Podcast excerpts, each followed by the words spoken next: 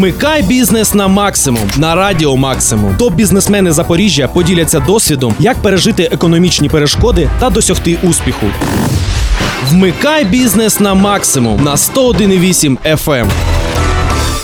Як охопити все одразу: бізнес, хобі, далекі мандри, виховання дітей, а ще добрі справи та громадську діяльність на користь великого промислового міста. Впевнені, що все це об'єднати не можна. Сьогодні я познайомлю вас з людиною, яка одночасно є бізнесменом, громадським діячем, ініціатором багатьох міських всеукраїнських проєктів, автором мандрівок за кордоною Україною, директором агенції Бушаров ЗП, а ще організатором єдиної в Запоріжжі майстерні для дітей з деревообробки власноруч. Василь Бушаров, мої вітання. Доброго дня. Доброго дня. Я назвала стільки напрямків, де ви задіяні. Це точно все про вас? Ну, я надеюсь, что все. Ну, наверняка есть те моменты, к- которые мы не назвали, но пока они не настолько масштабны, чтобы ими хвастать. Вот поднаторею в том или ином я обязательно расскажу, что я хочу создать новую музыкальную школу, в которой хочется ходить и хочется хвастать о том, что в этой музыкальной школе ты учишься. В какой-то момент в музыкальном проекте я понял, что в Запорожье не могу найти ни одного трубача, желающего классно играть и при этом зарабатывать. Вот я не нашел его. И я понял, что беда бедося. Надо что-то делать такое, чтобы классных музыкантов становилось больше. И, конечно же, было бы здорово, чтобы мало того, что их больше становилось, чтобы они еще имели заработок здесь, имели возможность зарабатывать не только за рубежом на выезде, как сейчас делают многие музыканты, а иметь возможность зарабатывать здесь, внутри нашей страны. Завжди виникає питання, чого все почалося? С грибов, наверное. Все началось с грибов. И однажды меня взяли на грибы. Я напросился и э, сводили в лес, и мне очень понравилось. И уже на третий раз я самостоятельно собирал своих друзей и вез их в лес на грибы. Небольшой компанией, там одним автомобилем мы выезжали. И потом, собирая грибы, мой друг Роман Халилов сказал, а чего бы вот не сделать так, чтобы собрать много людей и не вывести их куда-нибудь. Ну и с того момента эта мысль хорошо засела мне в голову, и уже, наверное, месяца через два мы собрали первую поездку и поехали за грибами. И с того момента, наверное, началась какая-то такая активное взаимодействие с социумом. Оно проявилось в многих ракурсах. В ракурсах путешествий за грибами в том числе, за рубежом и здесь. Потом я понимал, что умение и желание мастерить, тем более мастерить из дерева, живет во мне, и нужно его также развивать. И в какой-то момент я встретился с тем человеком, на которого можно было положиться, вместе с ним мы открыли эту мастерскую. Ну и так, шаг за шагом, уже все больше и большее количество людей собиралось вокруг меня, и мы начали вместе с ними, с их желаниями делать интересные проекты. Проекты по показу кино под открытым небом, проекты под названием «Добрый вечер», или проект по гитарам, это где мы собирали всех, кто умеет играть на гитаре, и возле костра э, исполняли те мелодии, которые уже умеем, и популяризировали эту штуку, хорошую, приятную, сейчас, наверное, немного забытую. Возможно, собраться в хорошей компании возле костра и поиграть на гитаре. Ну, зараз ми зачепили кілька напрямків, які навіть не перетинаються: музикальна школа, майстерня з обробки дерева, далекі мандри. Хто на даний е, момент Василій Бушаров? Це більше бізнесмен, громадський діяч. Я хотел бы ответить однозначно. Ну, на самом деле, наверное, активно живущий человек. Я не пытаюсь себе приписать какую-то одну сторону, и мне бы, наверное, было бы скучно иметь только лишь одну сторону Живу со страстью и пытаюсь все свои страсти, которые у меня бушуют, делиться с окружающими мне людьми, пока получается. Майстерня власноруч це місце, куди люблять приходити не тільки діти, виробляти, стругати. Тут з радістю працюють дорослі. От розкажіть, як народилася така виховнича творча справа? На самом деле мы думали, что э, здесь будет сконцентрировано в основном мужское население, и мы полагали, что майстерня властноруч это будет что-то наподобие классного гаража за деньги. Это когда папа думает, где бы собрать скворечник или научить сына собирать скворечник, и, и понимает, что у него из инструментов только пила и молоток, и понимает, что в этой мастерской есть все необходимое до мельчайших там деталей. Приходит сюда и вместе с сыном это мастерит. Но впоследствии оказалось, что самая активная часть населения это мамы, которые с удовольствием хотят научить своих детей. Они, может быть, и мужей своих приводили, если бы они были такими же послушными, как дети. Ну, желание мам привело сюда громадное количество детей. И в первый год после открытия мастерской мы с трудом справлялись, чтобы все желающие успели побывать на тех или иных мастер-классах. Но впоследствии карантин внес свои коррективы. Мы не можем собирать здесь очень много людей. И если проходят мастер-классы, то не такие многочисленные, основываясь на площадь нашей мастерской. И по этому поводу немножечко жаль. Но я хочу отметить, что и взрослые с удовольствием проводят здесь время. Есть такая тенденция, наверное, последних полутора лет. Сюда приходят взрослые, устраивая взрослые мастер-классы. Мне нравится, что девчонки здесь приходят, празднуют такие вечера, там 8 марта. Они приходят, там 8 девчонок, и каждая из них делает авторскую с подписью абсолютно оригинальную метлу, метлу себе. Вот это было прямо по-настоящему весело, да. И такие проведения праздников и дни рождения, и даже корпоративов по-настоящему умиляют. Мне нравится, что эта мастерская в равной степени подходит как для детей, так и для взрослых. А як з'явилося тут стільки станків, стільки дерева, настільки запах, напевно, і навколо вашої майстерні вже пахне деревом. На самом деле, да, тяжело скрыть о том, что ты был в мастерской. Выходя из мастерской, ты уносишь с собой запах на коже, в волосах, и четко понятно, где ты был. Да, действительно, начиналось все с определенного количества инструментов, которые были у меня. А, то есть я в свое время покупал себе инструмент, который мне нравился. Я пытался брать хороший и понимал, что он может быть где-то даже дороже и круче, чем мне нужен. И я подумал, что его правильно использовать ну, чаще. И вот он изначально попал сюда. Потом, в момент открытия мастерской, мы попросили всех моих подписчиков, что если у вас есть инструмент, которым вы не пользуетесь, или остался от родителей, или остался от дедов, прадедов, дайте нам, а мы тоже пытаемся его применить. И нужно отметить, что здесь есть молотки, рубанки, которые были подарены нам мастерской в самом открытии. Да, что говорить, рубанки и электростанки также есть. Электрорубанки нам подарили, нам подарили точильные станки, фрезерные станки, только лишь э, потому, что их владельцев они стоят и бездействуют, а для владельцев этих станков всегда двери открыты, они всегда приходят и могут пользоваться ими здесь, ну и любыми другими. Майстерня власноруч, можна сказати, доказала, що разом ми сила, да, десь так. Да, на самом деле было сложнее без той помощи, которую мне оказали те люди, которые оказались рядом, те самые подписчики, те люди, которые меня читают. Именно их дети и они сами сюда приходят, и именно они принесли а, многие инструменты. Впоследствии мы зарабатывали какие-то средства и стараемся приобретать новые и новые станки. Чому не з'явилися конкуренти за цей час? Никто не верит, что это возможно. На самом деле, не самая легкая задача заниматься такими вещами, тем более образованием детей. Я хочу верить, что пусть они некоторое время еще не станут появляться, как минимум в ближайшей перспективе, потому что уж очень хочется превратить эту мастерскую франшизу, которая появится в других городах. Я хочу это аккуратно упаковать, и чтобы возможность, весь наш опыт, который уже продолжается два с половиной года, мы смогли передать дальше и в других городах открывали, потому что я уверен, уверен, что это будет пользоваться популярностью. Только снимите вот эти вот карантинные ограничения и, и желание собираться и уметь делать должно сработать. На що є найбільшим досягненням за цей час? От два з половиною роки, і це вже ви плануєте як франшизу. Що є найбільшим досягненням? Ничем хвастаться. То есть можно сказать, что мы там э, сквозь себя пропустили такое-то количество учеников, что у нас есть постоянные ученики, которые постоянно ходят здесь и посещают мастерскую не один, не два, не пять, а десятки раз а, возвращаются. Мне нравится, что сейчас на данный момент работает школа, молодой мастер, и два раза в неделю к нам приходят ребята а, для того, чтобы попасть в эту школу, сдают экзамены, чтобы попасть сюда, разрабатывают свои проекты самостоятельно и сами совершенствуются. Это те вещи, которые мы поставили на регулярную основу, от чего действительно приятно. А, наверное, достижение будет это все-таки открытие следующих и следующих мастерских. У нас было два заказа просчитать создание таких мастерских в соседних городах. Мы просчитали, но пока чудо не произошло, люди не решились. Як ви вимірюєте свій успіх? Как э, можно измеряться? Ну, во-первых, мастерская существует вопреки всем предположениям, что это не может быть выгодно. И если кому скажи в смысле, как другим людям отдавать инструменты, это не может быть выгодно, но вопреки всему она а, держит себя на плаву, она выплачивает зарплату сотрудникам и делает возможным приобретение новых станков. Это говорится о том, что бизнес, существование которого раньше было невозможным, его в принципе не было. Действительно, у нас нет конкурентов, но нам и подсматривать не за кем. Мы не знаем, как правильно делать. То есть все, что мы делаем, мы делаем по методам пробы ошибок.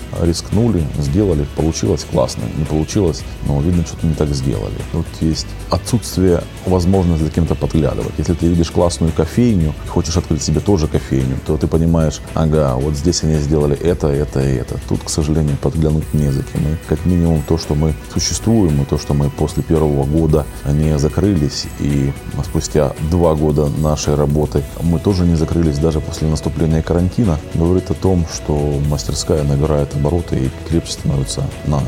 Это является нашим успехом. Василію, я знаю, що одна з найвідоміших робіт власноруч це будиночок Святого Миколая. Минулоріч він був місцем паломництва і дітей, і дорослих е, на площі. Як народився такий витвір? кажуть, що ви особисто працювали над його обробкою. Да, было дело, и дело было так, что к нам пришли с предложением заняться подобным проектом, но проблема была в одном, что все нужно было сделать на вчера, то есть нужно было сделать чертовски быстро. И, видимо, мы единственные, кто сказали, типа, ну окей, мы возьмемся за это за такие сроки. Сроки нереальные. Я думаю, будь мы где-нибудь в Германии с такими сроками, мы бы, скорее всего, отправили бы заказчика куда подальше, потому что выполнить было очень сложно. И мы взялись, поэтому здесь э, работали все, работал я, работал мой старший сын, э, его друзья, то есть и все старались накинуться всем миром для того, чтобы закончить и завершить эту работу. И впоследствии собрать этот домик на площади Маяковского, мы собирали его что-то около 9 часов по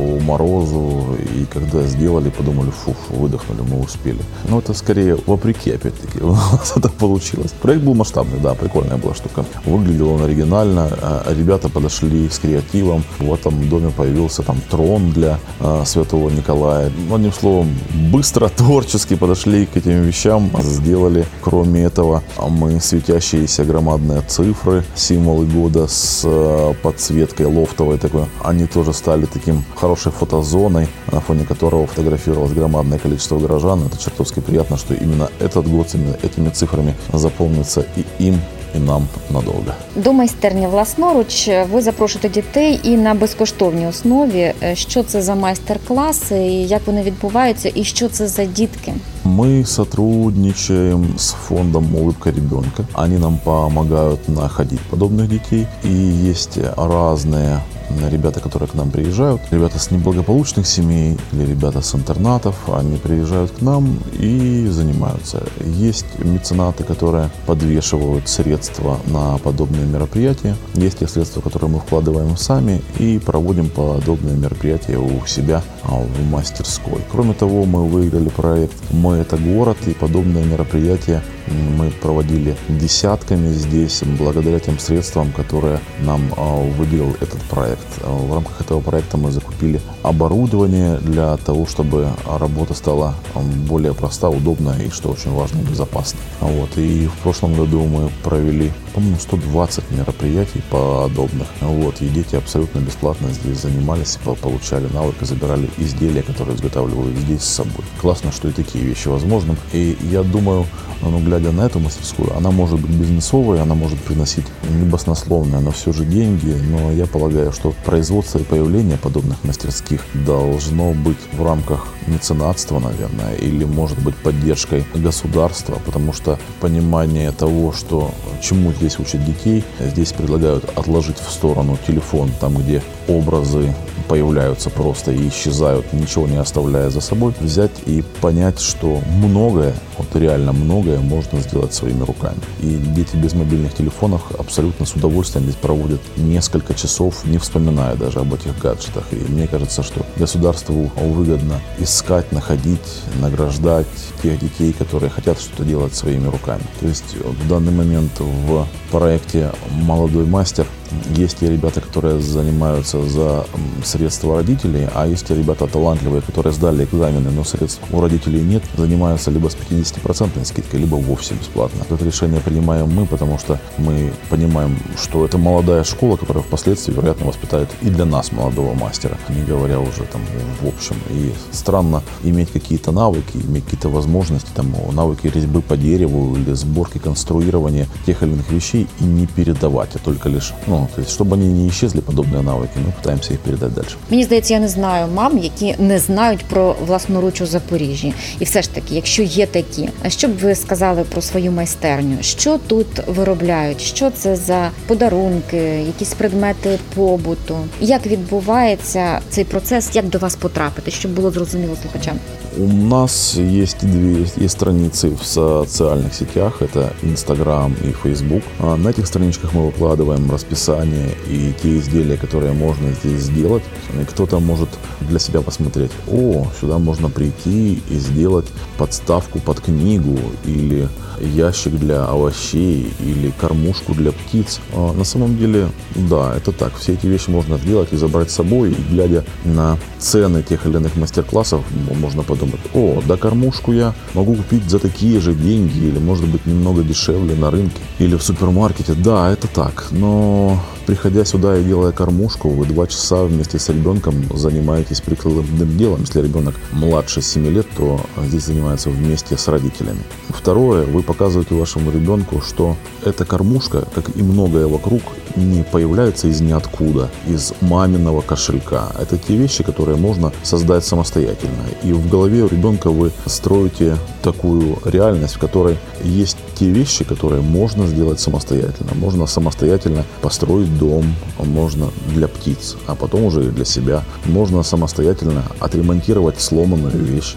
Нужно просто понимать принцип, как это происходит. У детей нет подобного опыта. И то, что мы с детства помним, как пользоваться молотком, это просто случайность. Подобные навыки дети перестают получать. И так называемая мелкая моторика, которая напрямую связана с развитием мозга, это то, что мы делаем здесь. Мы развиваем а, возможность ребенка взять маленький шурупчик и закрутить в маленькое отверстие, а, но при этом он это делает не по указке, не по заданию, ему интересно это делать. И мы его захватываем вот созданием того или иного изделия. И мастер-классы у нас длятся два часа, и за два часа они успевают научиться новым навыкам, они успевают выпить горячий чай со сладостями, это входит в стоимость мастер-класса, и они в финале мастер-класса получают готовое изделие, то есть завершенный проект. Они получают то, что они успели сделать, не успев устать, и они понимают, что это несложно. Надо просто брать и делать. Каким образом к нам записаться? Зайти на любую из наших страничек и узнать, когда будет ближайший мастер-класс. Мы с удовольствием ответим, запишем вашего ребенка,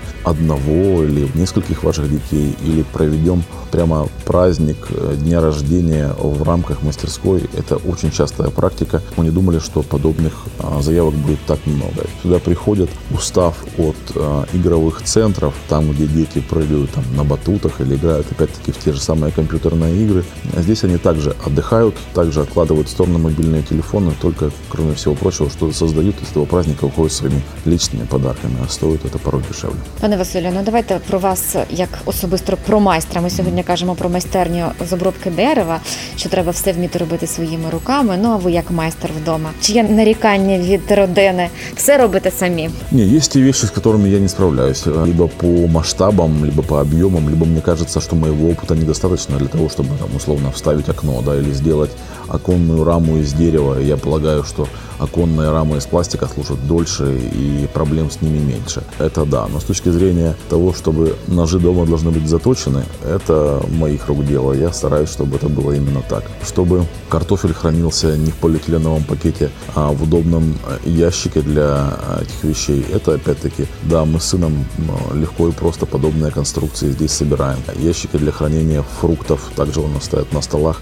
и там появляются яблоки и мандарины, тоже мы делаем своими руками надо уметь делать своими руками. И в этом году мы впервые со старшим сыном и с моим отцом, то есть такая себе целая династия Бушаровых, на, на даче делали своими руками ремонт. И очень много интересных навыков. От ломания стен до заливания впервые в жизни стяжки. Кстати, нет, не впервые в жизни. Мы уже стяжку заливали. Я тогда был под мастерьем. Это было здесь, в этой мастерской. Я и сын стяжку замешивали. На старший мастер нас учил, как это делать ровно. И вот следующее изделие мы сделали в начале карантина когда все было закрыто, делали ремонт, все у нас получилось, все ровненько. І кафель положили. Сьогодні ми з вами говорили про ваш окремий, можна сказати, напрямок діяльності. Це майстерня власноруч, але у вас багато різних напрямків.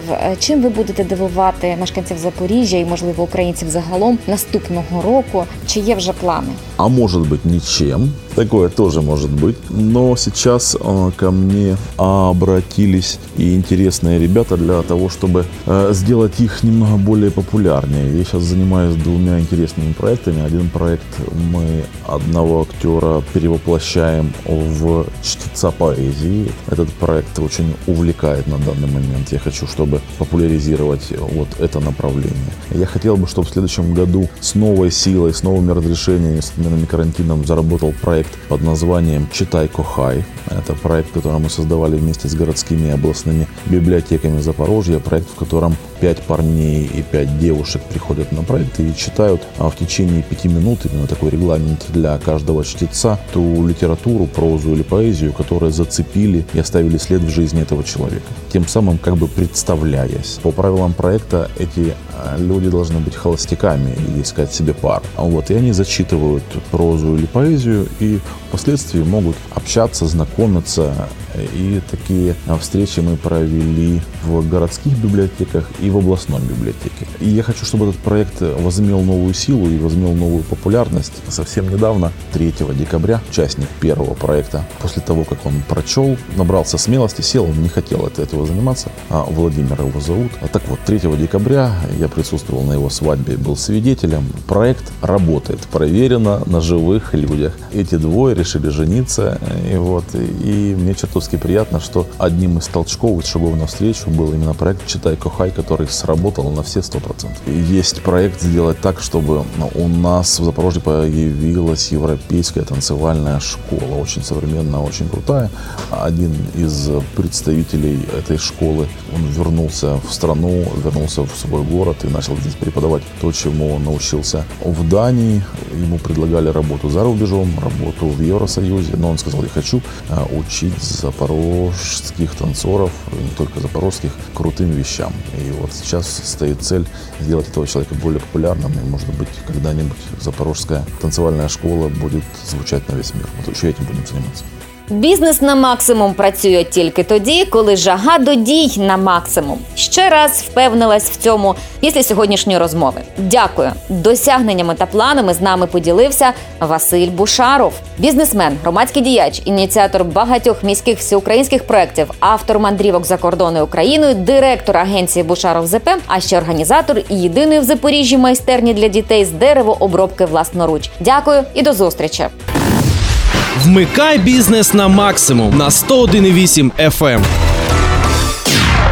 Програма була виготовлена за підтримки медійної програми в Україні, що фінансується Агентством США з міжнародного розвитку і виконується міжнародною організацією Інтерньюз. Ця програма зміцнює українські медіа та розширює доступ до якісної інформації.